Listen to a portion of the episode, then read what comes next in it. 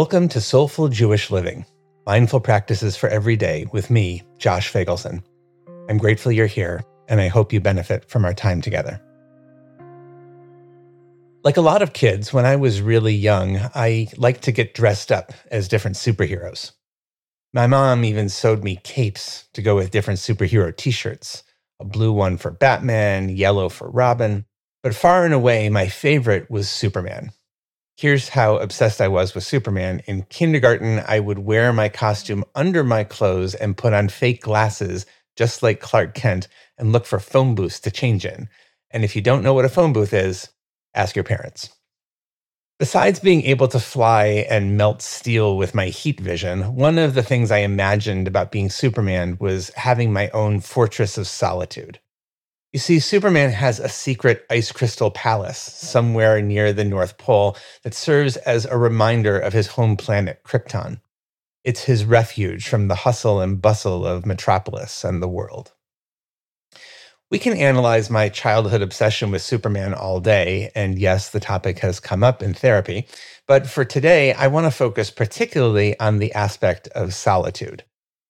Superman, of course, is basically all-powerful. Just beware of kryptonite. He can do almost whatever he wants to do, which is pretty incredible. But at the same time, Superman might also be profoundly lonely. He's the only survivor from his planet. Though he looks like every other human being, he isn't really one, and who could possibly relate to his experience?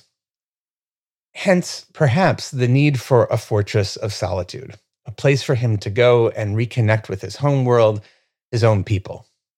Since the Kryptonians were an advanced society, by the way, the facility includes interactive holographic recordings his mother and father made for him. Pretty cool. I think this line between loneliness and solitude is a really important one. What's the difference? In a recent book called Together, the U S Surgeon General, Vivek Murthy, writes about the epidemic of loneliness we seem to be experiencing as a society. Loneliness is associated with an alarmingly wide range of negative health outcomes, not only psychological ones, but physical too. As God says after creating the first human being, it's not good for a person to be alone. No kidding. But Doctor Murthy makes an important distinction between loneliness and solitude. We can be physically alone and not feel lonely. He writes a beautiful paragraph about solitude, and I want to quote it in full to you. Solitude can feel a bit daunting, even scary, since it allows both positive and negative thoughts and emotions to surface. The space where we confront our demons is not always a space we enter willingly, but it's in the grappling that we work through issues, gain clarity about our feelings, and build comfort with ourselves. Developing comfort with solitude is an essential part of strengthening our connection to ourselves and, by extension, enabling our connection with others. Solitude, paradoxically, protects against loneliness. Why am I so interested in loneliness and solitude right now? The Torah portion for this week, Vayishlach, contains one of the great stories about the topic. You recall that last week we talked about young Jacob, who fled his twin brother Esau and set out alone to make a life for himself. Now, many years later, and with four wives, a lot of children, and a huge flock of animals, he's making his way back to his homeland. En route, he discovers that Esau is approaching him with an army. Jacob fears for his life and that of his family, and the night before his encounter, he makes extensive preparations. As the dawn is about to break, the Torah says that Jacob is left alone. And during his aloneness, he wrestles with a mysterious creature, one the Jewish tradition teaches was an angel. As the sun comes up, the angel gives Jacob a new name, Israel, saying, "You have wrestled with God and with people, and you have proved able." I understand this story to teach that solitude, the kind of solitude Doctor Murthy writes about, the solitude of confronting our demons, grappling and working through issues, gaining clarity, building comfort with ourselves, that kind of solitude is at the bedrock of what it means to be Jewish. The inner work of self-awareness, whether through prayer or Torah study or psychology, a field that Jews have pioneered ever since Sigmund Freud, this inner work is foundational to our people and our tradition. One way we might think about the difference between loneliness and solitude is that in solitude, we befriend ourselves. We learn to be comfortable in our own company. We learn to love ourselves.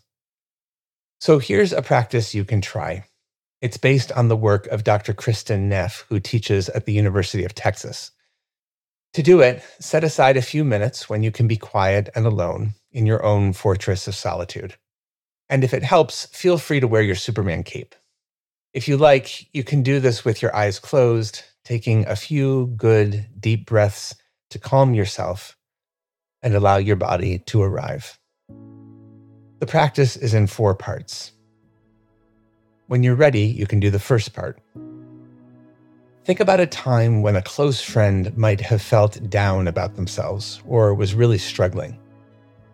When you're at your best, how would you want to respond? Think about what you might do with your words, your tone, your body. Notice how that feels. Next, think about a time when you might feel bad about yourself or when you're really struggling. How do you respond to yourself? What words do you say to yourself? What's your tone? What does your body feel like? Third, think about these two together. Is there a difference in how you respond to your friend versus yourself? If so, why do you think that might be? Why might you treat yourself differently than you treat others? If not, what is it that helps you treat yourself the same way you treat others? Finally, imagine for yourself how things might change if you responded to yourself the way you respond to a close friend who's suffering. What might that feel like?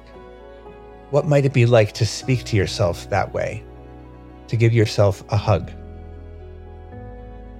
Take another good, deep breath.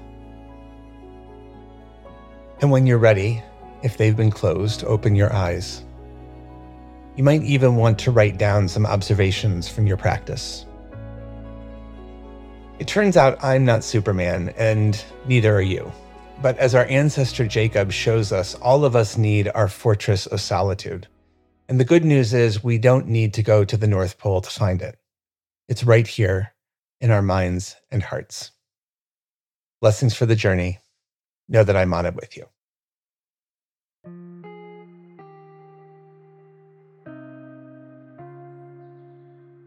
Thank you for joining us for Soulful Jewish Living, Mindful Practices for Every Day, a production of Unpacked, a division of OpenDor Media, and the Institute for Jewish Spirituality. This episode was sponsored by Jonathan and Kori Kalafer and the Somerset Patriots, the Bridgewater, New Jersey-based double A affiliate of the New York Yankees. If you like this show, subscribe, give us five stars, and write us a review on Apple Podcasts. Check out Jewish Unpacked for everything Unpacked-related and subscribe to our other podcasts, and check out the Institute for Jewish Spirituality.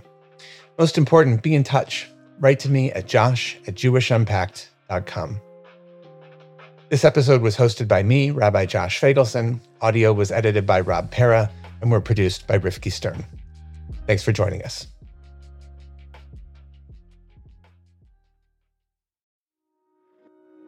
Hi, everyone. I want to let you know about a wonderful new opportunity for folks in their twenties and thirties. It's called Shed It, and it's our new live weekly thirty-minute Jewish mindfulness meditation set on Monday nights, hosted by Rebecca Schissler. You'll be able to practice along with other spiritual seekers from all over, and we even have a great WhatsApp group for you to connect. Go to jewish spirituality dot org to find out more. That's jewish spirituality, all one word, dot org. Thanks.